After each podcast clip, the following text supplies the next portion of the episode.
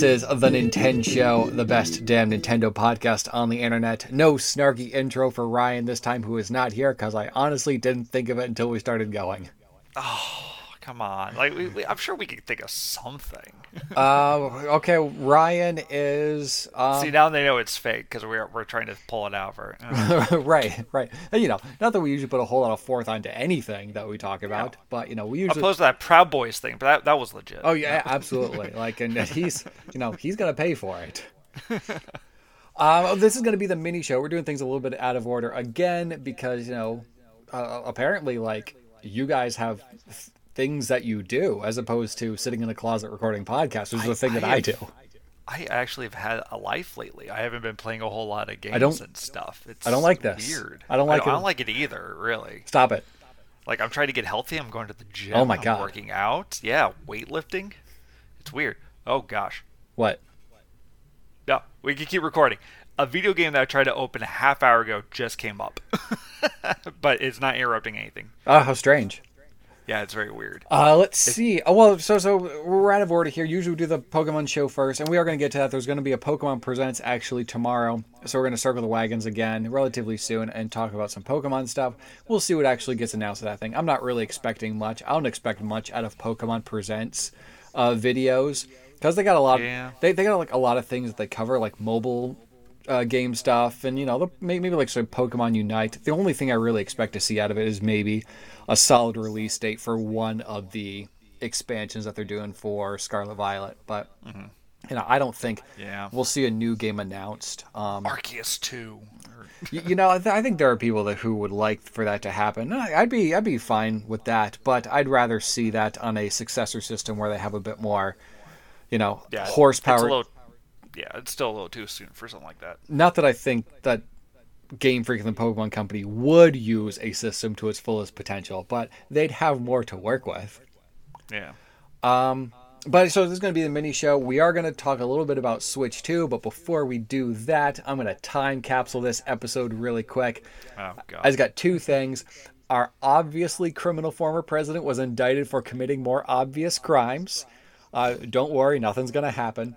Uh, and also, the state of Oregon ended its ban on self service gas pumps. In the state of Oregon, until like last week, since like for, for the past 72 years, you have not been allowed to pump your own gas. Someone did it for you. I think the only state left that does it is New Jersey at this point. So, so there's okay. So Oregon doesn't have any service pumps. They do. Anymore. They do. Well, they have. They have the pumps, of course, but yeah, yeah, yeah, someone had to but, pump your gas for you. You couldn't pump gas into your own car. Oh. Yeah. Like that's weird. Like it's like fucking 1950s or something.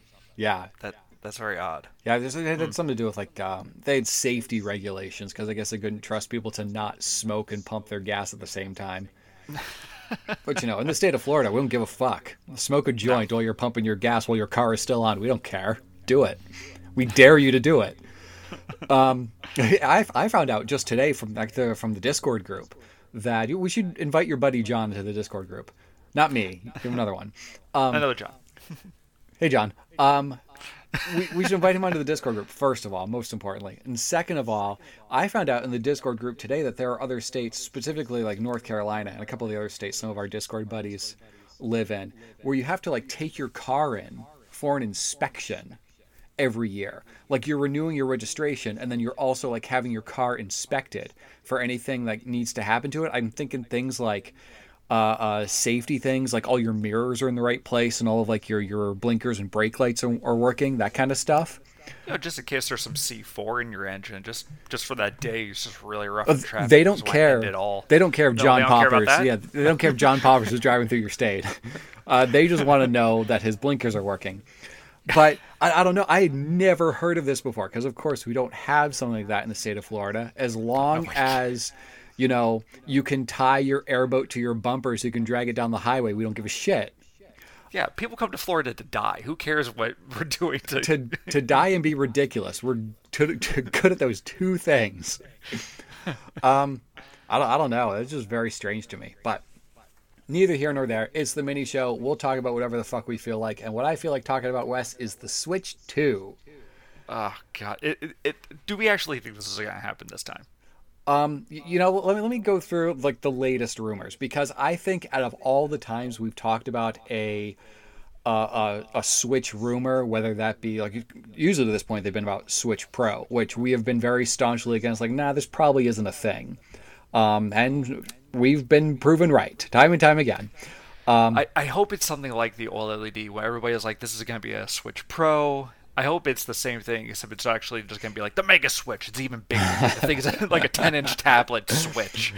like that's. I just hope they get ridiculous. So, um, there the rumors that are going around now, and there are a lot of video game websites that have, have picked this up. Um, but none of them are actually naming their sources.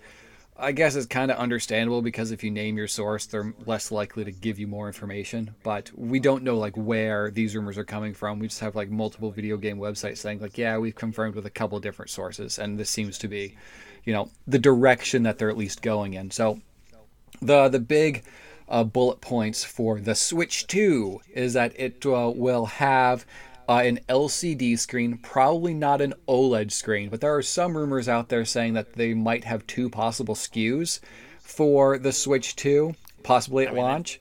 They, they, might as well because they already have the OLED screens. So I don't know that they would have two models at launch. I could definitely see like a Switch 2 launching with an LED screen just to kind of get units out there, and then you know. Uh, during the life of the system, do an OLED model for that as well.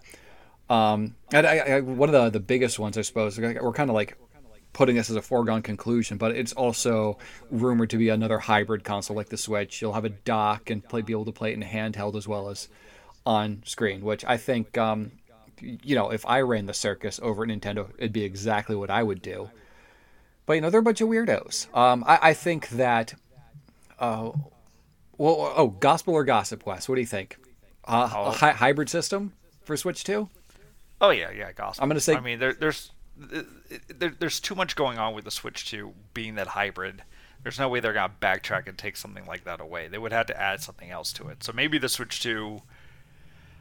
I, I, don't, I don't even know. There's no way they're gonna ditch that hmm. mobile mm. I, part of it. I agree. Yeah, I think it's a, a hybrid console as well. Uh, what, what do you think, gospel or gossip? Do you think they'll have two SKUs at launch, or do you think it would more likely be staggered? I I will say it's gospel. It's probably going to be staggered, but I would not be surprised if they did it because I mean, the the OLED Switch sells well, um, and I mean, I, I wouldn't be surprised. Yeah, I agree. I think that uh, they'll they will have a couple of different SKUs, but I think there's going to have the one at launch. Um, the next big bullet point is an eight-inch screen, which I think puts it a little bit bigger than the OLED. Yeah, it's like seven point something. Yeah, I I personally think that that is gossip. I don't think that they go much bigger than what they currently have. I say they would. Yeah. I think they would. I think they go eight inch. Okay. Yeah. Okay. I think they would. Uh, cart-based physical media, possibly a different shape from the current Switch carts. What do you think? You think they go with with physical media again? Well, I, I they're gonna have physical media. Um, mm-hmm. I don't think we're at that point yet where the consoles are gonna be ditching it, um, because I still sell when it comes to like the PlayStation and the Xbox, I'm still selling more of the physical consoles than the digital. The only reason why I would think that they would go digital is if they don't make it backwards compatible. Um, that would be the only case where I think maybe they just go full digital. But if they want that backwards capability, they got to go physical on it. Yeah, I think um, I, I, think you're right in that uh, they they'll still have a physical media. We'll see if that ends up being different or not. I think that uh, just just because it's a different shape, um, and, and our, our buddy Spoony over in the Discord group, uh, brought up this point. Just because it's a different shape doesn't mean it won't be backwards compatible because the 3DS cart shape is slightly different from the DS. So as long as they're similar enough, you could have a system where, you know, a, a Switch cart and a Switch 2 cart go into the same cart slot or reads them both. That's a possibility. I think that. Uh, it, I'm, I'm going to take aside this. I'm going to say that that is the most likely scenario where they do a physical media. Uh, I think gospel, they're definitely doing physical media. They're not going to go pure digital yet. And I think it's most likely that they'll do a physical media that's similar enough to a, a Switch cart, if not the exact same thing, so that you can have that backwards compatibility. I don't think backwards compatibility is uh, an important thing to Nintendo. I think it's important thing to some very vocal people on the internet. For me, it's not a deal breaker. It would be real nice. I'd like to yeah. have a system where you know I could uh, continue to play Switch games on uh, on Switch too, but you know, not not a deal breaker in the slightest for me. I now that we were talking, maybe the double SKU. I doubt that they would do this, but the only thing, like PlayStation and Xbox have two SKUs at launch uh-huh. because they had a digital version and a physical version. Yeah. I don't think Nintendo would do that. I don't think so either. But that is a little another thought. No, I don't think so either because uh, one of their their big markets is uh, parents buying games for their children and it's just mm-hmm. a much easier thing to it's still a much easier experience to go into uh, like a retail store and buy a game and give it as a gift rather than you know entering credit card information like people are much more comfortable with that now than they you know were uh, 10 15 years ago mm-hmm. but you know it's um I, I think it's it's still a, a large enough part of their their game sales. I would, I think, um, I don't think we've gotten definitive numbers, but I still think it's like a majority of their game sales is still a physical media. So I don't think that they want to cut out any part of that audience for any system. And I think that if you have the two SKUs for a Nintendo system, like this one does digital only and this one does uh, digital and physical, I think it just confuses the normies. And I think that it's still a big enough part of their their game sales to the normies that you know they they want to make it as easy for them as possible. Yeah. I agree. I had to sit there and co- explain the two consoles constantly. Mm. Well, what's the benefit of this and that? I'm like, well, it's mostly capacity. And do you want to buy it or not? I'm not a used car do you want your kid to lose a cartridge, or do you want to fill up the space in your game system? Mm. That's the, mm. the trade-off. just take care of your shit. um, so one of the other rumors is 512 gigabytes of internal storage uh, I would assume solid state because I don't think they're putting a hard drive in a in a no. hybrid portable system. Uh, what do you think? You think the internal storage goes that big? No, I don't think they're going to go that big on the Switch. Mm. Um, their Switch games just aren't that big. I mean, what's the biggest Switch game that you can think of? Uh, I I, mean, I don't uh, actually don't know their side. I think um, even games like Breath of the Wild, Tears of the Kingdom were somewhere between eight and twelve gigabytes yeah, exactly. It's just it's not really necessary if they want to go more expanding out to other consoles and get more games like like Skyrim or something mm. like that. Whatever they do when they put other game console stuff in theirs, they would need to because they're going to be bigger games. But I, I don't think they really need to. Definitely at least sixty four. Well, um, I I think uh, I think you're right. I think uh, I would go gossip for the 512 gigabyte internal storage. Um, the only reason I could see that happening is if that's all they could get for solid state, but I don't think we're at that point yet where like things that are like you, you can still get 16, 32, 64 gigabyte, you know, SD cards for solid state memory. So it's not like yeah. the only thing available is the 512. Uh, I think that is a little bit larger than they typically do because if you think about like uh, back on the Wii, uh, fucking 15 years ago, the internal storage was 512 megabytes. Oof. Yeah. And uh, for the Wii U, there is an 8 gigabyte model as well as a 32. But then when you get to the Switch, the only th- option is the 32. So they haven't gone bigger than 32 yet. I do think they go bigger than 32. I mean, the, the OLED is uh, 64. Oh, is it really? Yep. Learn, the OLED is 64 gigs. Learn, learn something new every day. Hey, then, yeah, I think you're right. I think that's the, I think that's the goalpost. I think 64 is a, a solid prediction for what they would do there. And I think like the the the thing that makes these rumors the most plausible this time around is that there are a, a couple of different um, uh, thoughts about uh, when this is launching, but somewhere in the second half of 2024. And some people take that to mean like August, September. Um, some other sources were saying like late 2024, so October, November, but kind of within that second half of the year timeframe. I think we're more likely to see this thing in October, November 2024. But the fact that it's not like, yep, the the announcement is imminent. We're going to be seeing a Switch Pro within a couple of months. Um, I think that it, it kind of makes it the most plausible because that's sort of the time frame where Nintendo would typically launch a system is between uh, the October November months of the year. Didn't they launch the Switch early? Yeah, they launched like it in after... March. Yeah, mm-hmm. that's when I, I, wouldn't be surprised if they do something like that. Yeah, could be. Uh, if, if like um, uh, maybe gets pushed to 2025 or something. I don't think we're looking at March of next year for a no, no, no. But, but who knows? They're a bunch of weirdos over there. I think the only reason we saw the Switch launch in March of 2017 was because of just how flat they fell on their faces on with the Wii U. Like I think the the Switch they really tried to turn over that console life cycle as quickly as they could because they needed to move on from Wii U. Mm-hmm.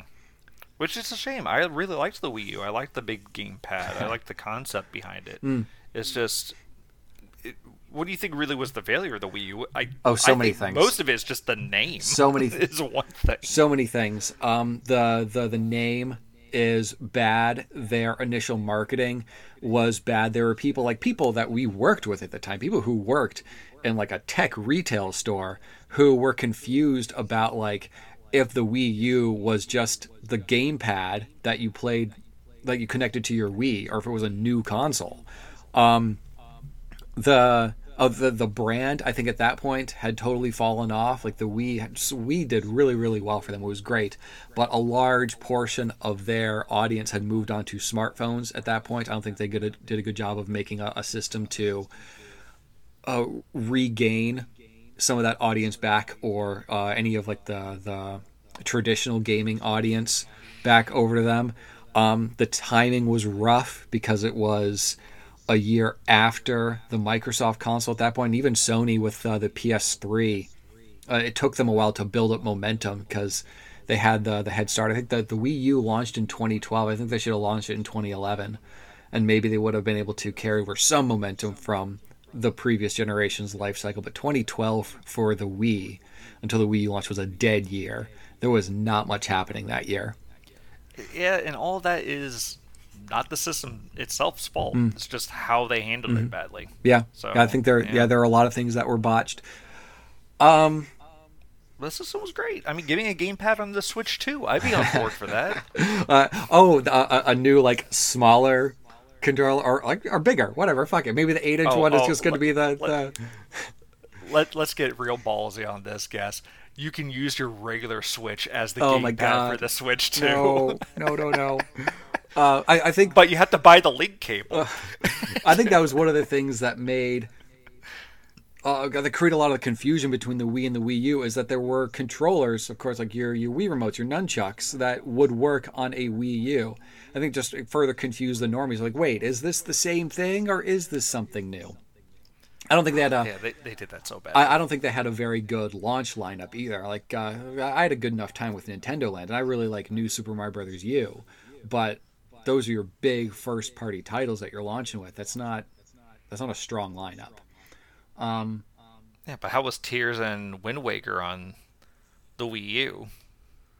Well, you know, I, not Tears. Uh, Breath of the Wild. Yes, Twilight, you, Twilight, mm. and um, and Wind Waker. I just got done playing Tears. That's why it's on my brain. Um, because you can use your pad for like inventory management and stuff like that. It's true. Sure. And the map, and it's I, just it's so handy. I really miss having just uh, an, a map just instantly there. Oh, so handy. Um, so, so what do you think? Gospel or gossip? We're seeing a new Nintendo system late 2024.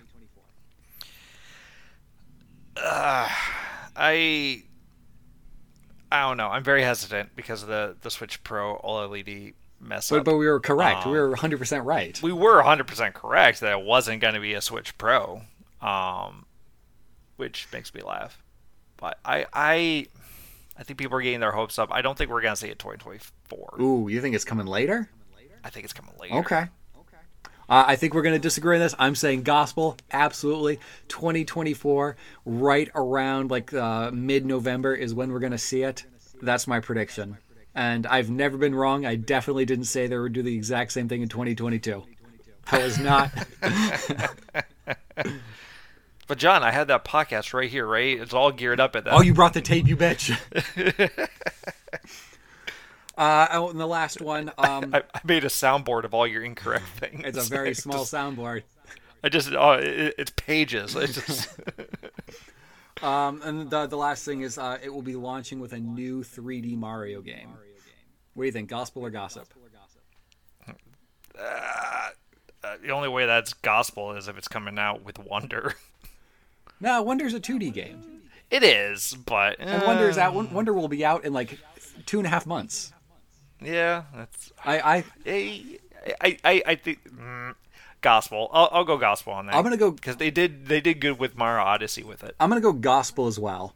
Um, and that's mostly wishful thinking on my part because that would be really cool. Uh, and also, I think um, hopefully they have learned that they need to launch with a strong first party game like a Breath of the Wild or Super Mario World or Super Mario 64. Um, Yeah, it's gonna be The- way too early for another Zelda, so it's gotta be a Mario. and then, yeah, and that's the the tough position they keep finding themselves with in Zelda is that they launch it so close to like the passing of a torch to another console. Like even Breath of the Wild was a Wii U game um, that got moved over to Switch. So I oh, it's gonna be Metroid Prime Four. so he- here's here's my hot take. Here's my hot take. There there are um you know a lot of uh, uh, podcasters and prognosticators that think that Prime Four is going to be a Switch Two game rather than a Switch game. Um, who knows? Maybe my hot take. Prime 4 is going to be a Switch 2 game, but it will not be a launch game. It will come out after the launch. We're going to be waiting even longer. Ooh, I think it's gotta get canceled. Oh, just outright. Oh, man. Just outright canceled. Could you No, We're imagine not gonna the- mess with Metroid the- anymore. We're the vitriol on the internet. Oh, that would be oh just delectable. God. Just like the amount of anger if they're like, no, we're not going to restart development. We're just done here. We're moving on. Pe- people on Nintendo need to go into witness protection or something. They're gonna be hunted down like animals in the streets. So, yeah, that's the the Switch Two rumors. How's you were playing Tears of the Kingdom? How is it? What have, what have you been up to? It's good. I'm just poking around at little stuff. Got my climber set, my barbarian set, and I've been poking around the depths, doing a bit more. I found, um, I don't know, if this is a spoiler for you, but I found where Colgera is in the depths. Oh, nice. Yeah.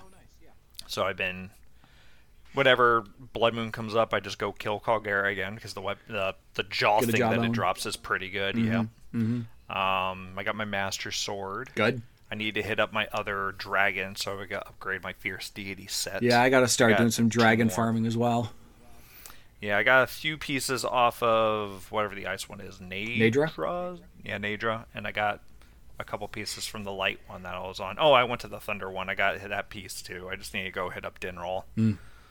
Um, yeah, just kind of putzing around a little bit in that bottom right of the map. I haven't gone all the way down to Eventide Island yet.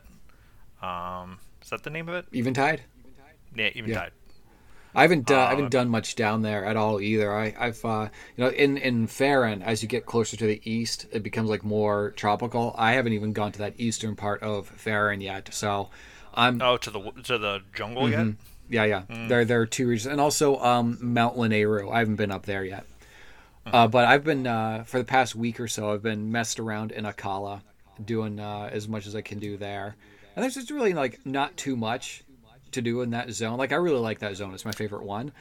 Yeah, in Breath of Wild, there were Akala was a lot of fun in Breath. because like it was populated with a lot of guardians and like all the stuff you could do in Tarrey Town and like the getting even up to the tower by itself you had to go to the top of the citadel and all those guardians and stuff were flying around it was like this gauntlet you had to run it was a really cool zone Yeah. it's still really I still really like the zone it's still my favorite one but you know it's uh, it, it's much more like tranquil now now that all the guardians have left it um and then uh, I've been messing around in the de- have you been to Tuakala yeah, I've been to. have you done the stuff in the depths beneath Akala Um, I'm pretty sure. Yeah. Okay, because I just um, But what what stuff are you? Ta- I, I, I'm okay with spoilers if you want to go. well, I, I was just uh, the past couple of days clearing out the other things in the depths beneath Akala, and I went through that. Uh, I think it's called the Rife Mine. It's like the the spiral, uh, you know, the spiral coastline up uh, up top, and then down below, it's like the spiral. Yes. It's, it's the spiral mine you got to go through, Yep. and then at the end of Yep. that, there's like the light route, and then the um,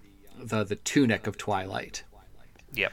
So I have I have the full Twilight Nice. set. I think only the tunic at this point. Um, I have the tunic and the pants upgrade to tier two. I can't get the cap yet because they upgrade via falling stars. oh shit! I gotta farm those. so yeah, those are hard. Uh, I haven't figured out a good farm method for them yet. Um, it's pretty much just like if I see them, I'm going. Mm-hmm. So Because in the middle of a of a Hinox fight to start. Well, I'll be back for you, motherfucker. um. So what's uh? Do do you know like the exclusive? Like, does it have an exclusive like ability? The Twilight. I could be wrong on this, but I believe the Twilight does give you a damage buff. Okay. Um, I could be wrong on that, but I, I think that's what that one gives me. And I just like the Twilight set. Yeah. That's I wear the the um, Hylian hood Mm-hmm.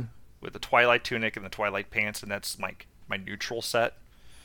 Um, but that's why I typically just run around with. It'd be really nice. I th- God, we talked about this before on the podcast, like just being able to hot swap gear, like have four Yeah. basic setups and just be able to like use a directional button to swap between them.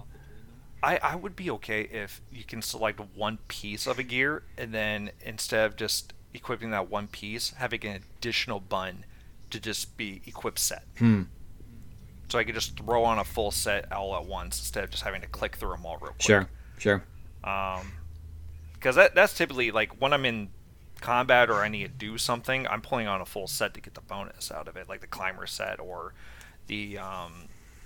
I'm not really using the deity set yet because I don't have it upgraded, so it's still real low in da- uh, armor, so I can't really use it much. But just a quick full set equip, opposed to just having to click through everything. Yeah. Are there any other like uh, interface things that there? Just by way of example, um, I think there there's a the, the the gear thing would be nice to be able to, to quick swap.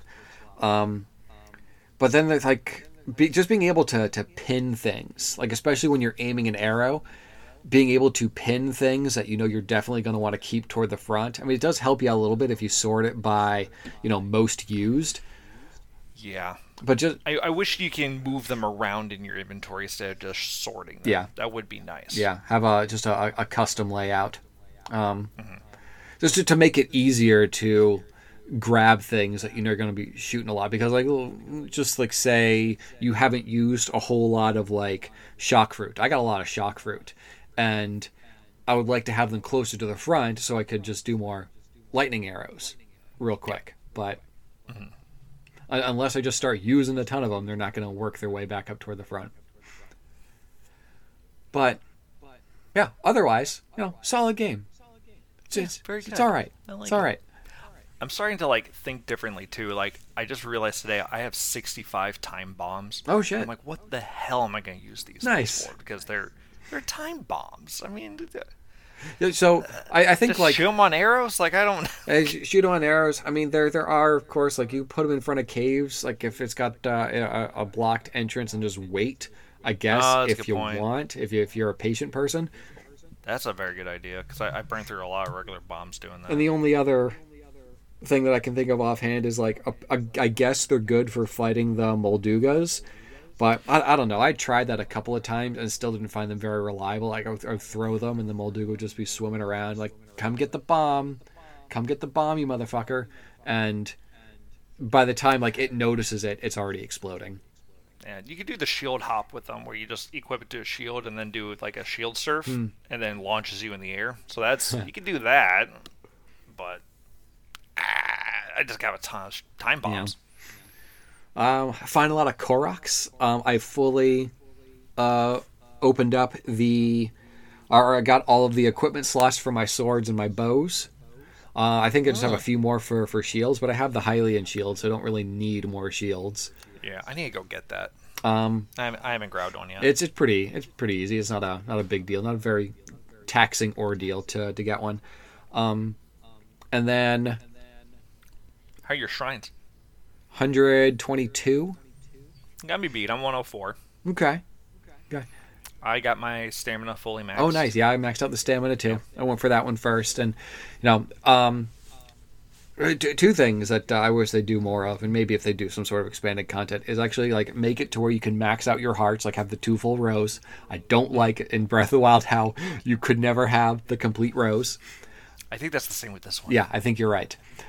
So maybe if they do some expanded content, there'll be more hearts available, so you can actually max those out. And I, it would be really nice if you could actually keep on expanding your your weapon slots. because I have a few weapons. Like I found the big Goron sword, which is really Mm-hmm. really cool find. Um, and you know, it's it's nice that you can use poes to buy more whenever you want to. Yeah. Uh, as long as But you only can have one at a right, time. as long as you have uh, an open slot and you don't already have one, you can buy one. And you have to wait for a uh, blood moon to buy another Mm. one. It's one per blood moon. Which right now I got my big Goron sword and deity in my shop. I haven't used them in my inventory. I haven't done anything with them yet. Yeah, um, I've got uh, those, um, and then like the the the the spear that you get from the Zora area, and I have a couple of them. yeah, so the the the, the, the trident or something, the, the the legendary weapon, and then the, the one for the Gerudo as well. And I have the you know the the one in the Rito area, the bow, the legendary bow that you're able to get. And so I, I got these things like. It's, it's cool that they're they're in there and they're really useful, but I kind of don't want to use them. I want to like in in Breath of the Wild, you could like have your display weapons. Like, okay, now I'm gonna go get more, so I can actually use these things. But in your house, you can't display things, and I haven't really messed around with that dream home thing in Akkala, so I don't know if that's like we. In Tarrey Town? Yeah. Do you want to know? Um, I'll tell you what I've done first, which is practically nothing, and then the answer will be yes. Uh, I do want to know because it was like, oh, put down these blocks on here, and this will be like where you're placing your rooms in your house. And then I was like, I don't want to do this right now. So what's it for? So essentially, when you get that slot of land up there by the ferry, or in that one little overlook spot, you can buy rooms Mm-hmm. and you can move them around how you want them. And there are rooms for shields, rooms for swords, rooms for bows. Well, that's good. So the nice thing is, it's not like you only get three, but it's like this one's just for swords, Mm-hmm. this one's just for shields, and you can put them how you ever want it. I would like to go back and mess with it, but at the same time, I don't really care enough. Right. I, I've seen some cool ones online, but I'm like, I don't really. I may, enough. maybe that's what I end up doing, just looking at what somebody else is. Like, okay, I'll just build that. I don't feel like designing this Yeah. myself. Do you know if, um, when you start, can you continue to move them around, or once you place it, that's where it is? So you can place it, and each room you got buy. Mm-hmm. Um, so it is pretty expensive because these things are like hundred something to two hundred a piece. Um, and you can talk to the guy to put them in a craft mode, so you can move them around and then set them, and then talk to him to place them, and then go to So you can go in and out of a mode where you can move them Yeah. around. Yeah, you can change it however you want, whenever you want. And, you know, it's, it's not like money is difficult to come by. and That's like one of the, the things about the game. Like, and no disrespect to, uh, to how anyone plays the game. Uh, Ryan likes doing like these farming methods. Um, uh, but I, I see a lot of videos like, okay, here's how you like farm a bunch of zonaite fast. You can max out batteries, and here's how you know you do this trick so you can get a lot of bombs, and here's how you do this thing so you can farm a lot of money. Like, if you're just playing the game and engaging with the game, you will have more than enough. Like arrows, I have over 600 arrows, and I use them a lot. Um, bombs, I have like 60 or 70 bombs. Uh, money, money has never been an issue. I have uh, all the batteries plus the two like battery uh, upgrades, like because when you when you when you get all the batteries, you start upgrading them. Um, it, it's not like the game makes it difficult to do these things. It's just like play the game, you'll get the stuff you need. I burn through bombs. I got like ten on me right now. I, I don't. But you got- but you I- got I spares. go through them. I go through them. So I got sixty five time bombs. That's why I gotta start Hmm. using. Well, you know, uh, uh, if, if you're not like using your poes, burn them on bombs. Like there's, they don't, they don't much else. they I like do. having my poes for replacing my big Goron and my fierce deity. I love those swords. Hmm. They're like 150 each. Like I gotta keep like 300 on me at a time. Like, oh, You could always do like the the repair method that Ryan was showing us. Yeah, I gotta find out where that is. Just make a really good fierce deity and big Goron. All right. Anything else about uh, Tears of the Kingdom that we should address before we talk about it again in a week? No, it's good. You should get it. Play, everyone should play Oh yeah. It's great. Uh, It's great. so I've also been playing Pikmin 4. Uh, and I talked a little bit about it a couple weeks back. I'm debating going back and starting to play through them because now they're on the Switch. They are on Switch. You can get every single Pikmin game and almost every Zelda game, but not. So I'm tempted. I'm tempted to go back and just bit by bit here and there, like play Pikmin for a bit, go back to this game, play Pikmin for a bit. You know, just And you know, you know, it's just absolute madness is you can get Pikmin one through four on your Switch, and in about four or five weeks you'll be able to play Baten Kaitos one and two on Switch, but you can't play Twilight Princess or Wind Waker. I know, right? It's madness. It's No, absolutely. they're, they're gonna be remakes. Are gonna be launch games with the Switch too. Mm. Well, you know, at, at this point, like, how do you how do you approach the Zelda franchise? Because obviously, I don't, I don't think they're going to want to launch something Zelda related this year. They got Tears of the Kingdom. Um, so I think there's some rumors going around about something Zelda related happening at the end of the year. I think, and, and, specifically, the rumor is like something Zelda related, but not Tears of the Kingdom related. And I, I think that's just gossip at this point because I don't see why they would do any sort of franchise care with Zelda, especially like at the end of the year when they have Mario RPG and Mario Wonder. So I think like anything Zelda for the Switch is probably not until next year. And do you do that? Do you do Switch versions of Twilight Princess and Wind Waker? I say yes, because Twilight Princess should be on every Nintendo system going forward. Um, but I, I don't know. Is it worth it to them if they are launching a Switch 2 sometime in 2024? Maybe. Do, do you hold off and do versions of those on the next one? I don't know. They're they're in a tough spot because they got a system that sells really well and the games do really well, but you don't want to you don't want to oversaturate. You don't want to put in like too. You don't want to have too much Zelda within one year and fatigue people, or maybe you do. I don't know. I don't know. Yeah, that's. Yeah. So anyway, that's not Pikmin 4. Pikmin 4 is a, a brand new game. It came out a couple weeks back, um, and so it uh, get into to minor spoilers about like the structure of the game, but not like what actually happens in the game. If you're interested, It's, it's Pikmin. It's not like you're gonna be like, oh, you spoiled this dungeon for me in tears. Like, no, no, it's Pikmin. Oliver shows up and he dies. Like, it's not crap like that's not gonna happen. Uh, Olimar is just a group of Pikmin that are huddled together in a trench coat.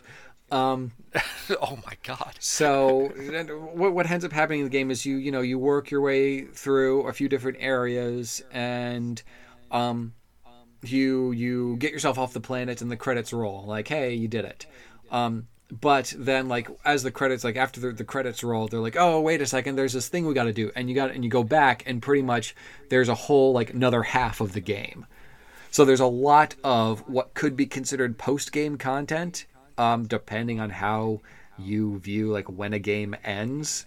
Um, but basically, like they they add a whole nother like uh, fifty percent to what you had been through already. Um, and I, I talked a, a little bit about um, the, the the structure of the game when I talked about solo, but just kind of the, give the high level stuff. You get into this this big open zone. It's a little bit like a, uh, a strategy game where you know you have to open up certain areas using specific Pikmin to do specific tasks, and it allows you to access more of the map. But the the big thing that's returning to the series in Pikmin 4 is the the caves, and the caves are something that they did in Pikmin 2. And I'm God, I, I don't remember much about Pikmin 2. The GameCube was a long, long time ago at this point, but uh, the the caves in that game were kind of I guess more like these gauntlets where you're like fighting some enemies and maybe do some light puzzle solving. Whereas in Pikmin 4, they're a little bit closer to like uh, I guess how a Zelda shrine is more of like this curated like hey here's um the we're, we're gonna put you in this floor of a cave there's going to be a couple of really specific puzzles or tasks that you're going to want to work through. We're going to suggest what Pikmin you're going to want to take with you because this is how we've calibrated this floor, this cave. And then, you know, you do the thing, it'll tell you if you've gotten all the things that you need to go there, and then you can proceed down to the next one.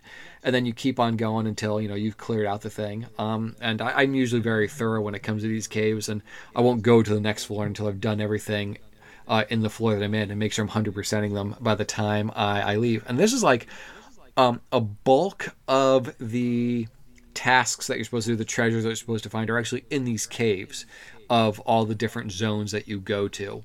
Um, and it's it's actually a a a really fun part of the game to go into these things because you know okay i'm going to be doing this for the next uh, 10 to 15 minutes maybe as long as 20 minutes for some of the bigger caves there might be a boss fight but this is going to be a very like specifically curated uh, puzzle room or puzzle dungeon uh, as opposed to just uh, running around trying to, to beat up as many bosses as you can so uh, it's a much more crafted experience than a lot of the other uh, things in, in Pikmin games. I think uh, Pikmin three, to my in, in my opinion, does like the best like multitasking because it gives you like these different Pikmin commanders and you can swap between all of them. So okay, you take this squad of Pikmin, you go this way, and you take this one, you go the the other way.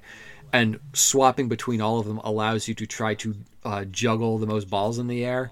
Um, as you can, which is a really fun part of that game.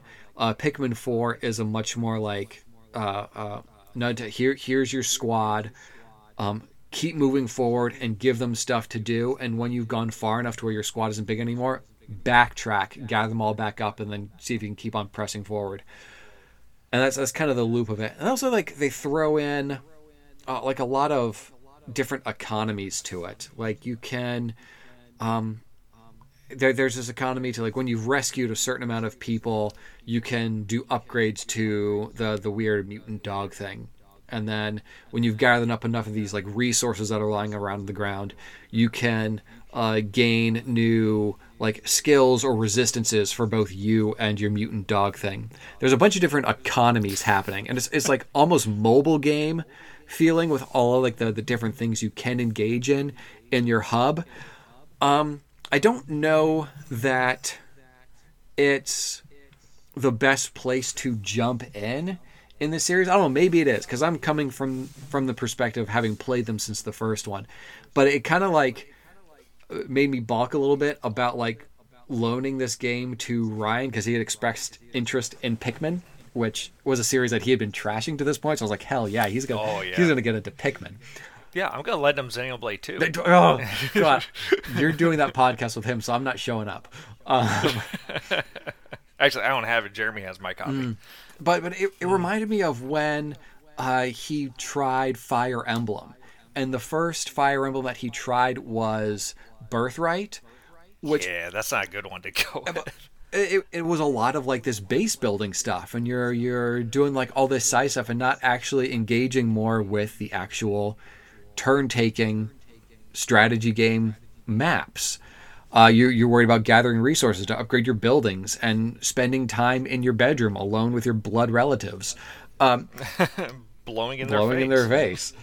Uh, I, I don't know. It, it made me like, okay, is is the game more about uh, doing like this this sort of base building stuff and doing your upgrading and engaging with all these different economies that you're that are available in Pikmin 4 or is it more about the multitasking? And I think the answer kind of ended up being in the middle. Like I really the gameplay loop, like the the days they keep short so that you know making a little bit of progress and then going back and you do a little bit of stuff in your base and it never like neither one overwhelms the other which I think was a smart thing to do. But I think what uh, what I'm missing the most from Pikmin 4 is the ability to um, meaningfully swap between all these different characters and be doing different things on different sides of the map and sort of like then meeting up again in the middle.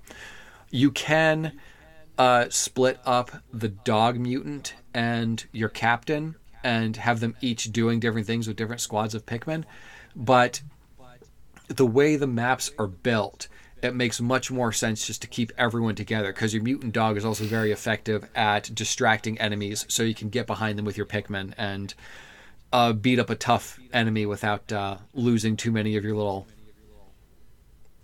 I don't want to say slaves, but they don't make any money. they're they're not getting a paycheck, which maybe they should. So I mean, they're they're they're plant things. I don't, you know. They have souls though and when they die, they float up to Pikmin hell. so I don't. Which is which is above, not below. Right. It's the other way around for right, them. Right, because they come from the earth, so they would want to. Return. That's where they want yeah. to go. Oh, that makes send sense. them up into the air, and like, no, they don't want to be there. We, we should write the Pikmin Bible. I love Pikmin Jesus. There, he's a blue one, of course, because they walk on water. They actually don't walk on water; they're underneath. Anyway, Um, well, that makes even more sense. Mm. But they, um, you know, the the, the game uh, I am overall liking it. Uh, I don't think that it is you know that this revelation. This like, this is going to turn things around for the Pikmin franchise in general. Like now, this is kind of like more Pikmin but broken down into smaller chunks. Feels more like a, like a mobile or you know to be kinder a handheld game, where you can kind of play in shorter bursts and feel like you've done something. Mm. So there there was um some some talk around the internet, specifically based on uh, what IGN's Nintendo podcast was saying about this game, how it wasn't selling well. Uh, factually incorrect. I think that there needs to be an adjustment of expectations. Uh, for for some reason, like uh, we we've seen like this this uh, this inflation or power creep about like what is a game that sells well and what is a game that does not sell well, and it seems like we've gotten to the point where unless a game is selling five, six, seven million, people are considering that a sales failure, and I think that's uh, uh, uh, bad expectations to place on games. If games are selling, you know, a, a million or two, you probably have a success on your hands. Um, I think that might have something to do with like overinflated game budgets as gaming has gotten bigger. Like the scope of games has increased, so they've had to uh, do things like move 10 million units in order to actually turn a profit on these things. Uh, I think like when it comes to games like Pikmin 4, which is not a game that's very large in scope, there's a lot to do in that game, and it actually, it's, it's been taking more time. I think I'm put uh, close to 30 hours into it, and I'm not done. There's a lot to do, but we're not talking about like a Witcher 3 or Tears of the Kingdom size scope of a game that we're dealing with. Um, it, it's not Starfield. Xbox Xbox exclusive Starfield. Um, eh, you know, and, and uh, games like uh, uh, Xenoblade was another one they like for some reason called out on IGN's Nintendo podcast as a game that doesn't sell well. Like, no, that game like if it didn't sell well, they wouldn't have made three and a half of them so far, and they wouldn't have put in two and a half of those both on Switch. You know, it's it's a game that they're obviously. I'm talking about Torna. You're giving me the squinty eyes. Okay, I was, I was like, I was like, Xenoblade X wasn't half a game. Like, what are you talking oh, about? Oh God, you're you're totally correct. Four and a half. Jeez, I totally missed that. Um, and I, I haven't. I do. I do. I would like to play uh, Xenoblade. It is X. a really interesting game. Uh, it's the Xeno. That that's the that's a selling. Mm. and you know, it's a game that I put 200 hours into. I liked it. Um, after playing 200 hours, I still don't think I understand the battle system. So it's not like Xenoblade 3 where there's a lot of things you can do and you you understand what you're doing and it's not like Xenoblade 2 where you're just like this maestro in control of all these things that are happening oh, in the battle. I love Xenoblade 2. Oh, it's it's perfect. Oh, it's perfect. It's Xenoblade 2 was perfect. Um Three was good, but three is a hot mess. But two is three. Three is a lot of different things that don't always feel connected. Yeah. Uh, whereas in Xenoblade Two, when you really understand it, everything's connected and you're doing them all at once. You, you get done with the battle in three, and you're like, I'm not 100 sure if I did that efficiently. Did I, did I do well? It's mostly, I won. I think I did well. I feel like I just put my face on one end of the controller and then rolled it to the other side. Like I'm not 100. percent What did they do? Like um, uh, Xenoblade X, like there there are like ways you can exploit. I've seen uh, like chain attacks and keep them just like infinitely going, but I, I never got a grasp of how to do it. And you know, once you get like your mech, like your mech, your your scale as they call them in the game, changes the way that you're engaging with the world. It makes you more powerful in a fight, but then you can engage with more powerful enemies. It doesn't make you a god, but fights that you may have been struggling with before you get into your mech, and all of a sudden it's not a struggle anymore just because you're much more powerful. But you, you know what game reminds me a lot of Xenoblade X? Is oh, Chained Echoes. But say, yeah, but, but hold hold that thought real quick because one last thing about Pikmin 4, uh, I think that if, if we're going to place a prediction, I think that you know by the time we get to the end of the year, it'll probably move somewhere between two and three million, kind of three million being the the, the ceiling. Still good enough to be in the C tier. You know, might even approach a B tier, but I don't know that. Uh, we'll, we'll, we'll see. We'll see how this game does to see if it ends up, you know, managing to bump up a tier. they, they know what they're doing with Yeah. it. They're not. They, besides that one guy Nintendo, the guy who the Pikmin guy, the guy that's obsessed with Pikmin that works for Nintendo. Shigeru Miyamoto. trying- is that him? They keeps trying to like do all he can for Pikmin. I mean, he's uh he he created the series. yeah, like it, it. Other than him, everybody's like, we know what what we know what's going on with Pikmin. It's it's it's good. It's fine. Yeah, I, I think like We know where it belongs. exactly what you're saying. Yeah, they they have what their expectations are, and if they thought they were going to make a game that needed to sell seven or eight million copies, they probably wouldn't have made it. Yep. Um, uh, but Chain Echoes, Chain Echoes uh, reminds me a lot of Xenoblade X uh, because in the game, as we get to a certain point, you get uh, mechs. They call them sky armors, and it makes you more much more powerful in a fight. Uh, it, when you're able to use it, it makes um, your your standard encounters that you get as you're just like uh, running around like a plebeian makes those encounters trivial. It's it's more for um, fights that are more on your scale when you're you're in a mech. Uh, But Chained Echoes reminds me a lot of a lot of different games. They hit a lot of different beats from Final Fantasy VII, Final Fantasy VIII, uh, Chrono Trigger, like an actual Oh God, they're drawing material from.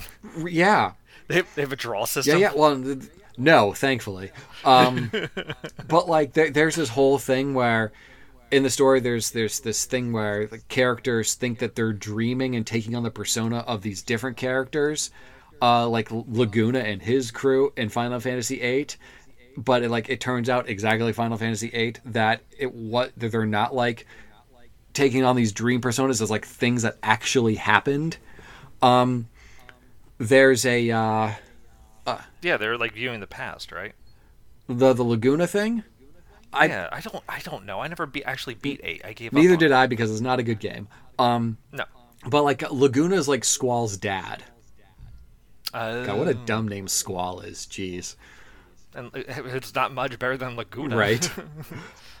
uh, you don't realize how dumb these things are until you say them out loud. Uh, what was the one girl's name? Quell or something like that? Or Quistis. Quistis. Oh, Quistis. Uh, Quistis. Rinoa. Eat Quistis subs. Uh, Selphie. Not, yep. Zell. Yeah. Anyway, what a ridiculous game. Irvine. Um, but oh, and, and in, in Chained Echoes, there's this whole thing where the the I guess main character. There's not really like a, a main protagonist in the game. It's more of an ensemble. But like the the main guy that you that's kind of like the default protagonist uh, has this identity crisis, and you have to enter his brain in order to help him work out who he really is. Exactly like Final Fantasy VII. Um, it's it's a bit derivative when it comes to his plot points if you care about such things. I mostly just skip right for, through them.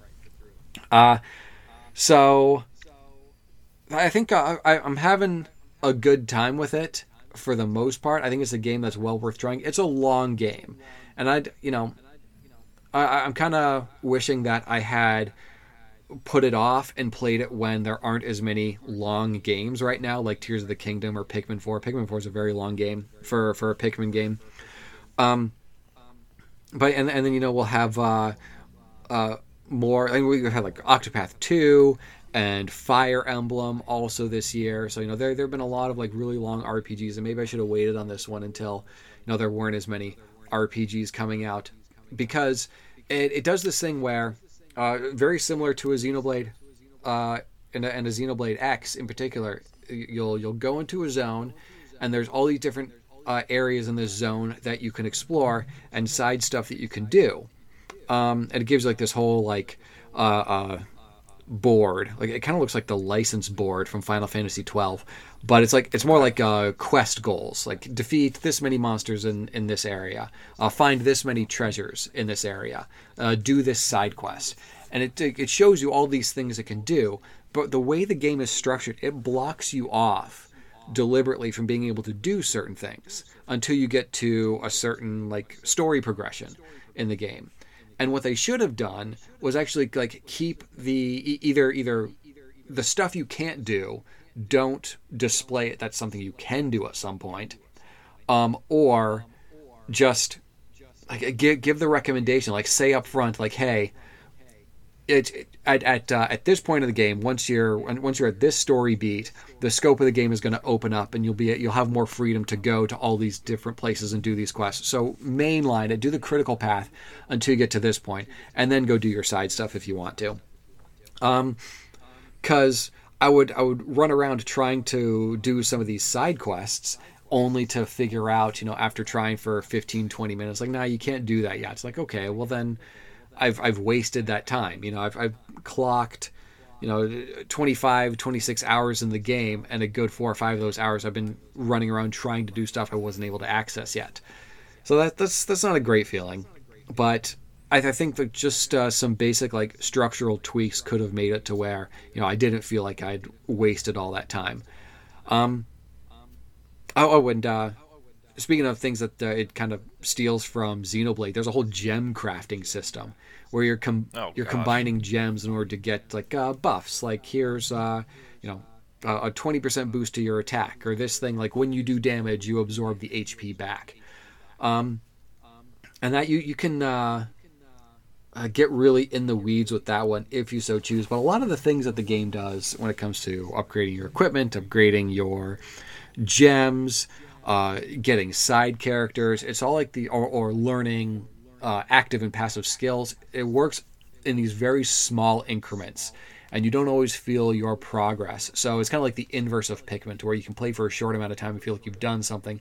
You can play Chained Echoes for a little while. Like, okay, did I actually do something there, or just kind of wandering around doing nothing for a half hour? But I think. Uh, uh, overall, it's a game that's well worth a try. Maybe stick it on the wish list, wait for a sale. Um, I, I don't want to uh, pass too harsh a judgment because I am having a good time with it. But I think it's uh, you know if I wasn't playing Tears of the Kingdom, I might uh, be willing to put some more energy into it. Speaking of RPGs that take a really long time, how's Persona Five going? Oh, it's good. It's good. I was able to do the counselor thing. Yep, so that's uh, good. I am in the middle uh, middle of Middle? I'm in the middle. I'm yeah. I stand by yeah. it. I'm in the middle yeah. of what's his name, Shido. Pa- that that palace, the um the sunglasses guy who mugged the lady, which is why you ended up in trouble in the first place. Yep. Um. Yep. I got it and that. That's the last. I think that's the last. The, the last cruise one. ship. Yeah, I think you're right. Um. No, no, no. I think there's there's. I think there's maybe there's something else after that. I don't know. Oh no no no! You're not at the last. That that's the last like palace, and then you hmm. have mm. like the the final. Yeah, with the final boss uh, rush. Uh, what, which is um, down in. Mementos. Mementos. You have the Mementos mm. run. You have to go through Mementos. That's kind of like its own palace as well. Whenever you get done with Cheetos. Yeah, you know, uh, it's just not nearly as big because you're just kind of running through mementos and then you got that boss rush. Yeah, which the way that this game is and the way you can overpower your mm-hmm. personas so much, I had the easiest time with it. I just flew through the breeze. I have gotten a couple of persona that are over leveled for, for where it should be, but I haven't gone full ham quite yet. Um, but like Shido's palace is always such a grind. It is an extremely long palace to get yeah. through. Uh, and and it's confusing at certain points. I'm like, I'm not sure what I'm supposed to be talking to yeah. right now. Like, yeah, yeah, you got to find the correct NPC to talk to. Yeah, so uh, I started it and I played for like uh, probably a total of an hour of it over a couple days span. I was like, okay, I gotta I gotta bench this for a while because I'm not in the right place to try to grind through this palace. But I ma- mm-hmm. I maxed out all my personal stats. I got a couple of um, actually a bunch of uh, uh, confidant levels maxed out. Um, only you know, only for uh, some of the characters. A lot of like the, the female characters, of course, you can't take to max rank unless you want to be a dirty two timer and try to date all these women at the same time. You know, some, something that they should think about over at Atlus when they're making Persona games is like actually have a platonic route that you can like you, still max them out. You with. can max out the friendship with these characters without having to date them. I think such a thing is yep. possible. Well, no, you can. You can. You can still max them out. It's just there's like a an option in that one conversation about going to like date. Them. um, I'm gonna have to. I'm gonna have to try again. Oh yeah, because I've I've maxed out a bunch of other ones. I maxed out on and um, food Futaba? the, the girl. Futaba. Okay, I'm gonna have to I'm gonna look at that again because the thing that I was because I, I used a uh, a guide to make sure I was giving the right responses. Because I'm not actually going to read what they're saying to me. I'm just going to look at the what the correct thing is to say to them and just go with that. Yeah, you can still max them out without dating them because there's just an option. Okay. Like, if you answer this way, you will date. Okay. Them. But there's there's platonic routes. Well, that's good though. Good. Criticism withdrawn. Um, you got you got neither? My my my my text ringtone is the level up sound from Persona Five, and then my phone calls is the the song that plays whenever you max somebody Nice. out with their bond. It's I really like that song. It's really I was always happy Hmm. to hear it. You got any uh, other games that you're playing right now? Um, the only thing that I'm playing right now, other than Tears, because I have been playing a whole lot of games, is I started playing through a run of Dokapon with your brother and his Very wife, Uh, Jeremy and Nat, and it's it's fun. We've been playing a bit. Um, Dokapon Kingdom's a lot of fun, but I always forget how much it can just turn on somebody and just dump on them. Like Natalie was not getting nothing she can do would matter. It just the game just dumped on her.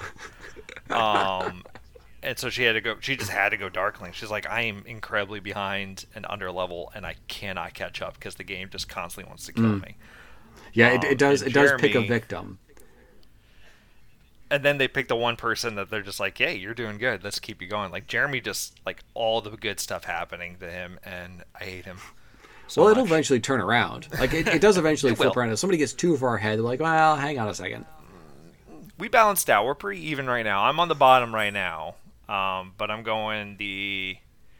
I maxed out magician, and I'm working on thief right now. Natalie maxed magician, and she's working on cleric. Jeremy maxed thief, and he got the acrobat ticket, so he's in that hmm. right now. So How far along are you guys?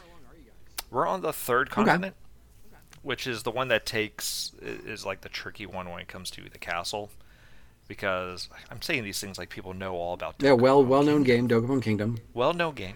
So, just kind of like the the thirty thousand foot view for Dokapon Kingdom. It is a board game um, where the the nodes that you travel to along the path are going to be like uh, a fight or some sort of encounter. Um, but like the, the the fights are sort of like this rock paper scissors where you know you choose an action where it's like attack or you're trying to counter them or do like a quick strike, and the action that the enemy the the opposing uh, uh, character uh, NPC will will take on that will depend on how successful you are. So if you attack and they defend, you're you're not going to do as great. If you like do try to do a quick strike and they do a counter, you're going to get royally fucked.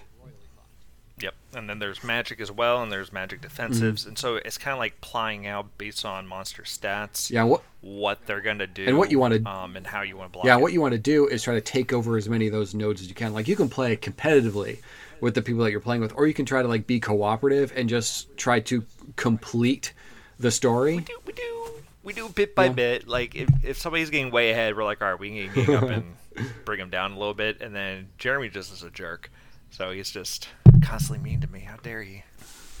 But you know, it's there's a lot of strategy and there's a lot of depth to the game, and it's essentially Mario Party meets an RPG meets Monopoly. Yeah, meets but yeah, like, instead it's- of, like- it's very interesting. instead of like uh, having mini games where like yeah everyone chase the ghost you, you're having these light rpg battles and then there, there's Yep. a class system like you you kind of pick your character and they sort of specialize in different things and the characters like of that job of that class that you like fully rank out will kind of branch off into like okay well now that you've done these two you can get this different job class Yeah, like for instance, there if you max the magician and the thief, you can unlock the alchemist. And each class has like a certain in combat abilities they unlock, and they also have uh, field abilities. So, like for instance, the magician can cast two field magic spells per turn. The alchemist may randomly duplicate one of the items in your inventory. Um, the thief, if you run past a, a character on the map, one of the other players, he'll steal an item from their inventory. Things like that. And you and you can and you can battle each other and like uh, if you if you uh, fight someone and you you're the victor you can do something to them like change their name or draw on their face or turn their hair into poop Yep. Or steal something, or Yeah. you know, yeah, it's it's it's intense. It's actually a really fun game. Um, it's just it's one of those games where you're not gonna may play it on a party night. You're gonna go, all right, we're we we play games once a week. We could play a bit of Dokkan. It's like a 40 Yeah. hour game. Like it takes a Yeah, minute to get They- through. Like this is a game you're investing with an individual. Yeah, you, you're you're not like going Um, to complete a run in one sitting. You're going to you're going to need to save. It is going to take several sessions in order to, you know, even make significant progress. It is actually a, a very long game if you want to play to the end. But yeah, it's a lot of fun though. I've gotten to the end a couple of times. Um, back when it was on Mm-hmm. the Wii, and now that it's on the Switch, it's fantastic because Jeremy is in Wales and I'm playing with him, so they got a good online system. It takes a minute to figure out how it works, and you can't put NPCs in it, Hmm. which is a downside. So we can't have an NPC to gang up. on. you can do it if you're playing local, like we're playing on the same Switch. You can put an NPC in the game, but online with somebody you can't. Um, it's a fun game to mess around with. I really enjoy it. So That um, yeah, yeah, for for sure. Um, we we had a lot of uh, good times. Uh, God, how how insane is it that like Dokapon Kingdom is on Switch, but Wind Waker, Twilight Princess, no, no. oh, they're coming. They're coming. There, Sure, there's no way they they don't. Okay. They're, they're coming. They're coming. Uh.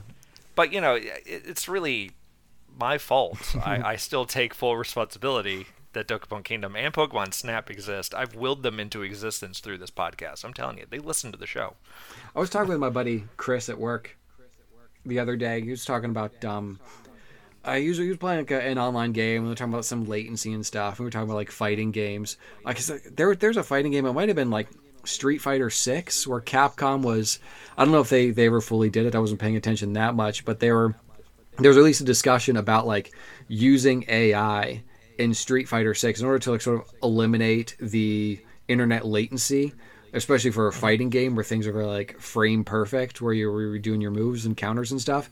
Uh, using AI to learn the way you play, and then sort of like have predictive gameplay. So the the AI knows how you play. So in order to eliminate the latency, it's like the AI doing what you would do before you do it um, against your opponent.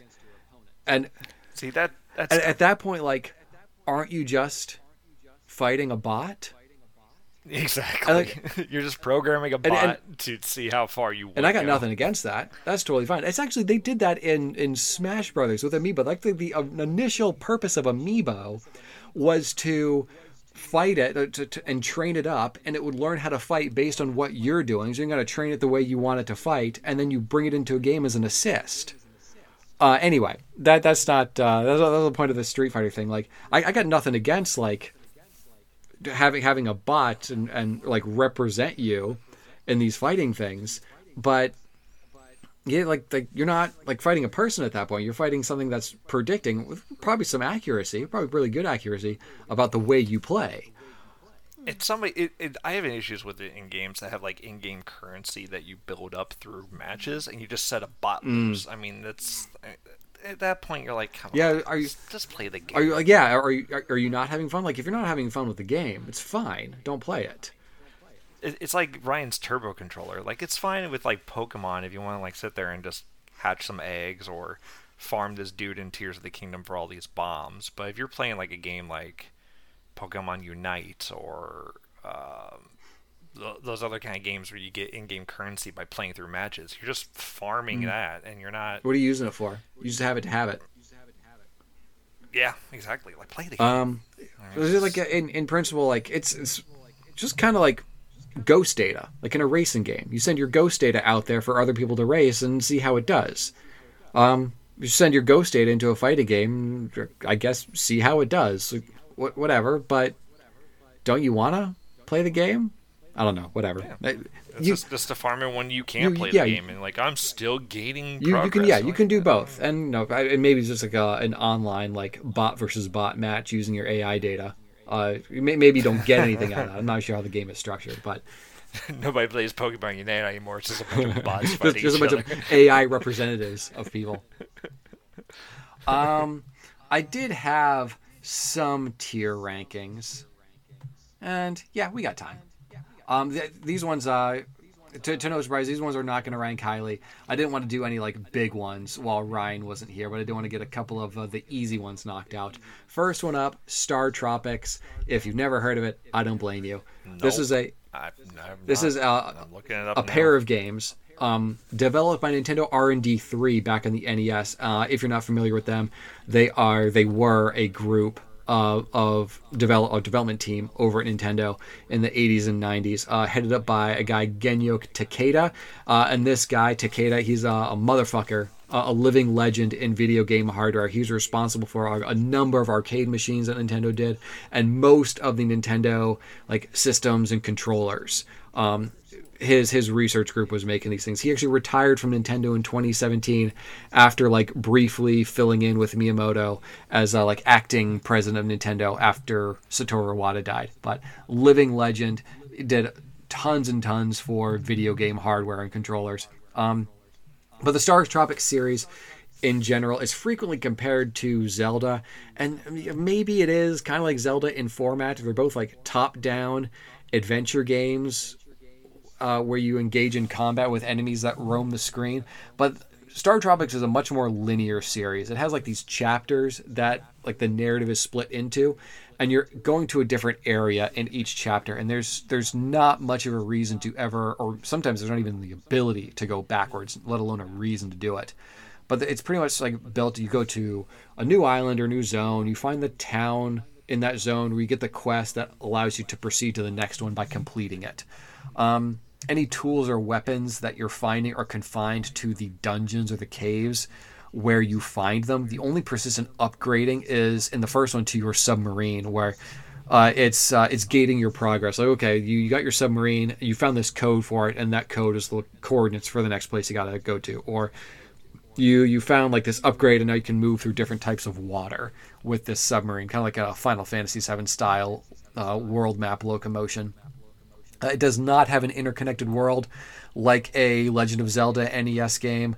Uh, the combat is much more punishing. You're dodging a lot of projectiles, um, stepping on on blocks and traps in order to dodge these things.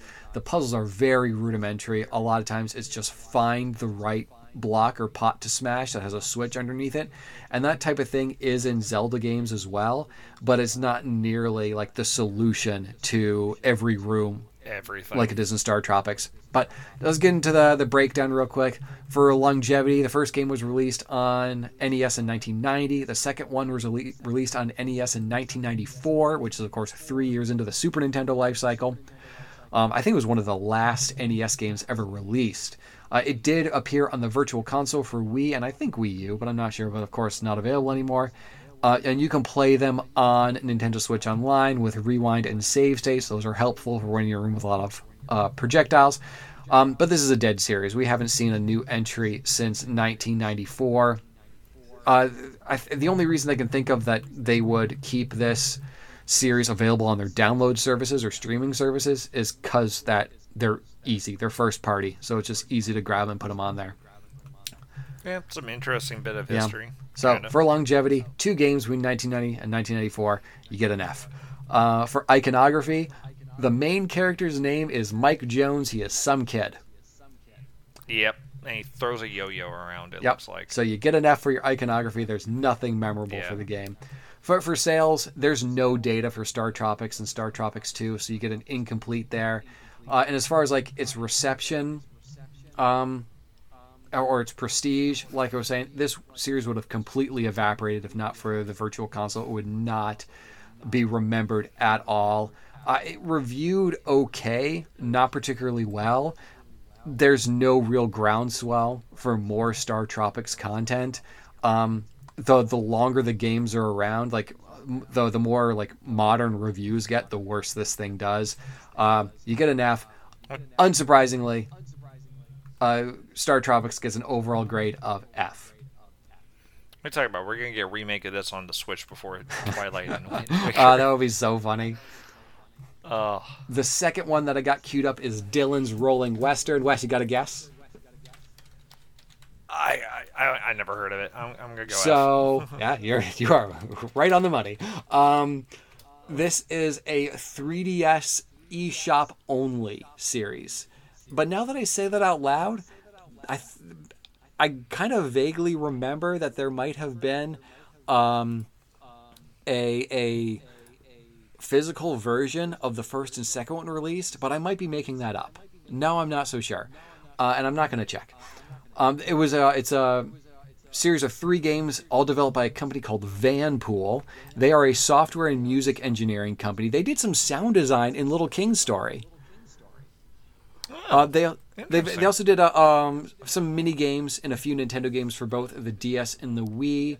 Uh, Dillon's Rolling Western and the sequel, I think, were the first couple of games that they actually did themselves, if uh, I remember correctly. Uh, they now mostly are credited like doing support work with Hal on Kirby games, so they're still around and helping out making games. Uh, Dillon's Rolling Western is just this take on tower defense that adds some real time strategy into the mix. Um, oh. You're in like this this western town represented by this this zone, and what you're doing is you're going around collecting resources so you can put turrets onto towers that will help uh, hold back enemies on the impending invasion. And the actual gameplay comes in uh, when you're gathering resources. You're rolling around, um, uh, picking up stuff, and rolling into boulders uh, and that's like the the primary gameplay, and it's, it's like that when you actually engage with the invasion as well. So your your turrets that you're placing on towers will do some work for you, and like all all the towers, if I remember correctly, like in predetermined locations, you're just kind of determining what sort of guns that they will have. Um, but a, a lot of times, you know, if you're you're working within a limited amount of resources, you're trying to, you can either try to spread out your guns or you can load your guns into specific areas so that you have to do defense manually of just one particular part of the map. Because when like the invasion actual occurs it's just like a tower defense. Enemies will start marching on the town. Uh, your your towers will shoot at them. But then you're also moving around and when you get into a fight it's like uh, it, kind of does like the splash screen and enters like a, a battle arena, like you'd see in an RPG when you get into a random fight. The screen changes, then you're like in an Okami style battle arena where you're rolling into enemies and using like your claw attacks to scratch them. Um, and I think the the the thing about this game is like that primary gameplay loop is so dull. I found it so boring to and tedious to have to roll into enemies over and over again and get a couple of scratch attacks in. Um, and having to do that over and over again for you know the the four or five minutes when this evasion goes it's going on, only to like set yourself up to set up more towers and do it all again. Um, it it uh, it got very tedious very quickly and they didn't do too much to mix it up in the two sequels. They added in like some sidekick characters that you could post at your base that would uh, do some defense with you, but they weren't playable. They added in like this this train that would pass through the, the field of battle that you could also defend if you like and I think it would like net you more resources for the next one. They added in a, a way you could replay missions so you could, you know, play this game more that you shouldn't. Um I actually have the first two games downloaded on my 3DS. I think the first one I bought and the second one I got through like a Club Nintendo reward. I don't remember if I finished either. They're very monotonous. Uh, and I think like at the time they reviewed okay, but I think they got a, a, bit of a pass because at the time 3DS like digital games on the eShop were a bit of a novelty. Uh, but just getting into the breakdown, um, there's three games. The first one came out in 2012. The last one came out in 2018. That's kind of a six-year wow. window. That's not great. I mean, it is kind of impressive that they made three of these things. It wasn't like they're like a huge scope. So I think you're getting an F there. Um, iconography, maybe an F plus, a little bit higher than something like a Star Tropics because you do actually have a mascot character. It's Dillon. He's a cowboy armadillo. Um, it's kind of a silly concept. It's a it's a silly design. It's got some funny side characters, but like nobody cares about Dillon. You're on a Nintendo podcast. You had no idea who he was. F. Nope, not a clue. Uh, sales, you're getting incomplete here as well. Um, 3DS was, of course, digital only. And Nintendo doesn't report on digital sales. Didn't back then. Still doesn't now, as far as I know. Um, so, no information there. Uh, well enough to do three weirdly enough, but we don't know what that means. Uh, yeah. We were just talking about how like Pikmin could probably sell three million and be really good for them. So who knows? Maybe they were able to sell a 100,000 and be like, yeah, okay, that was fine. Uh, and as far as like the the reception or the prestige of the series, did not review particularly well at all, even at the time. Uh, even having gotten that pass for being a digital only game, I'm surprised there are three of these. I completely forgot about the third one, Dead Heat Breakers, which came out like that was a post Switch 3DS game. Which you know, the, yeah, the, the 3DS kind of hung around uh, for for, Yeah, for a couple years after the Switch. I think 2019, uh, we finally put the nail in the coffin on that one.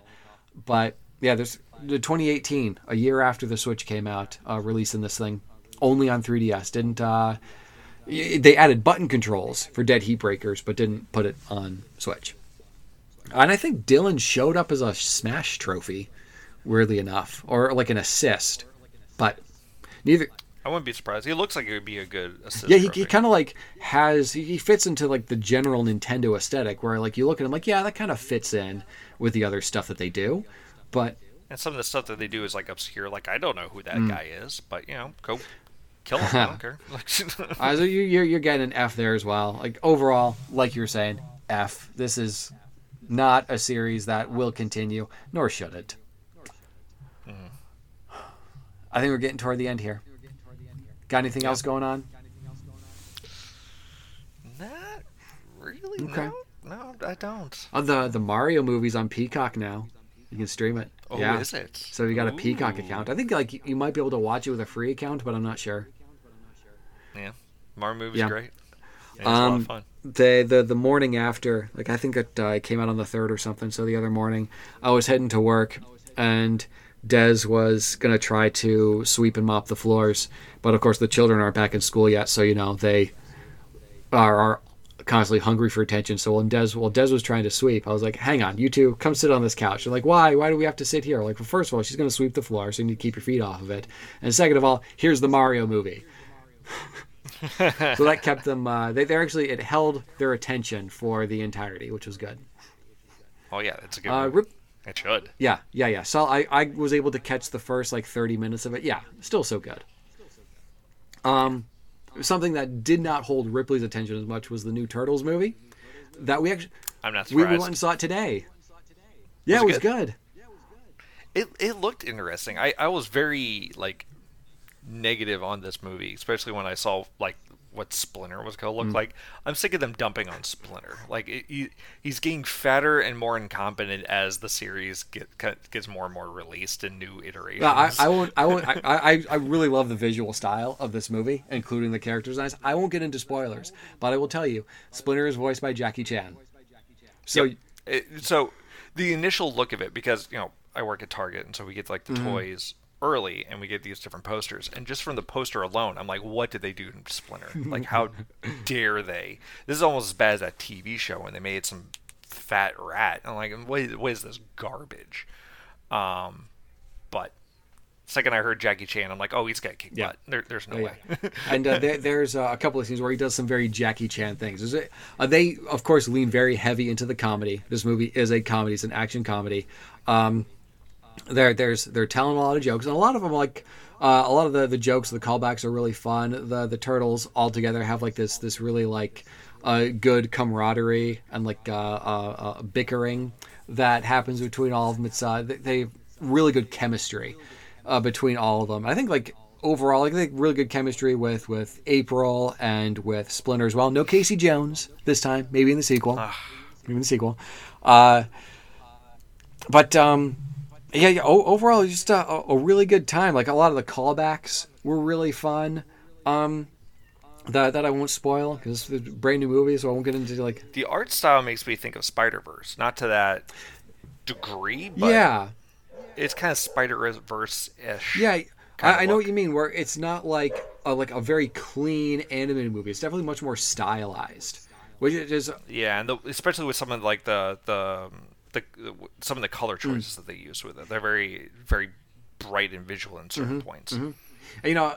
Very hot, like vibrant. And I, I do like how the, the the characters also have very different designs. It's much easier to differentiate them, uh, not just based solely on the color of their their masks. Um, well, one thing that I will say is like recently, and a- and a lot of like the the iterations of turtles over the past like a decade or so, um, they always like have Raph as this like really bulky guy. Yep. And I think that it would be more interesting for because he's he's always like the the one who's who's dealing with his uh, anger in a very outward way. He's he's he's filled with Yep. rage. I just think it would be more interesting if he was like the smallest of them. Just to Give him, give him a little bit of a little guy syndrome. Um, and anyway, well, I would, that would be an interesting take on it. yeah. Uh, but, but yeah, it's just, uh, it was really good. Um, all the turtles they did a good job of having all, all of their dis- distinct personalities and their own like little character arcs that they're going through. It's exactly what you would think they would be. Um, Leonardo leads, Donatello does machines, etc. Um, but the uh, oh, where where was I going with that? I don't remember. Okay. Oh, even April uh, and Splinter have their own little character arcs that they go on, uh, and the the movie like moves at such a, a, a brisk pace. I think it was like maybe slightly more than ninety minutes, and they keep it moving forward, and it doesn't. Uh, the, That's o- that's only a little bit longer yeah, than it's slightly more than a Morbius. um, and I think that the uh, the the runtime works really well for them. None of the action sequences overstay their welcome. Um, outside of maybe it wasn't really an action sequence, but there was like a, a, a plot sequence toward the end, where when when we were getting to the end of it, it's like okay, well maybe without getting into spoilers, I won't tell any specific plot points, but I was right when we were at uh, this specific plot point, and then it moved on to another one. It's like, well, maybe you should have just cut that one and had them move right to that and just make it a little bit tighter. But anyway, not not much of a complaint. Just think that uh, sim- similar to Spider Verse, like Spider Verse, it was all over the place. So they kept on hitting all these different plot points and building off of them, and had these 15 minute long chase sequences. That movie needed to be tightened up a bit. Um, but maybe just a little little bit shorter of an experience would have made for for a, a much more fun ride because it, it had stronger momentum going throughout. But yeah, I, I recommend it. I really like this Turtles movie. Ripley didn't like it. I think it's because um, she had a little bit of a headache going into it, so I was a little bit worried that she wouldn't last. She lasted through the whole thing.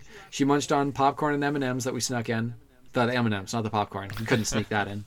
Um, You're just sitting there in the back of the theater, all of a sudden you just hear. with, with like a, a hot plate and one of those stovetop tinfoil popcorn things.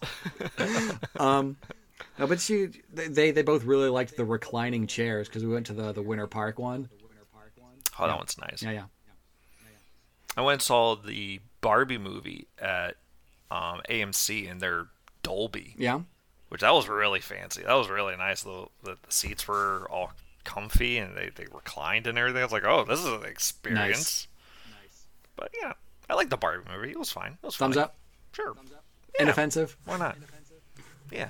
Oppenheimer was good. I preferred Hmm. Op- Oppenheimer. Oppenheimer was off. Not fun, but Yeah, that, that, that really fun a, uh, nuclear bomb. Yeah, they're really fun bombing. You know where all those people died. Um, Yeah. on that note, that's the end. yeah.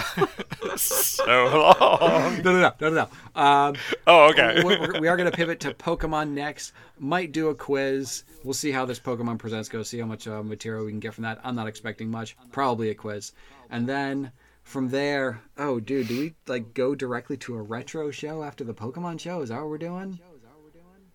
I think so. Or I think we're switching the mini show because uh, Ryan can't Yeah. join us. Him and Busey are having a, a nice romantic night. Oh, that's perfect. Oh, that's perfect. Yeah. Uh, they they have a uh, Ryan. Uh, It's been uh, a uh, while. Busey, as a special gift, got Ryan a, uh, a a candlelight dinner where the candle is a chandelier. Yeah, had it custom made, custom wax chandelier. Pokemon themed romance with Gary Yeah, yeah. Busey. That's. I, I, I'm almost Yeah, jealous. Gary's got the uh, the Klefki to his heart. That's the end. Till next time. so long.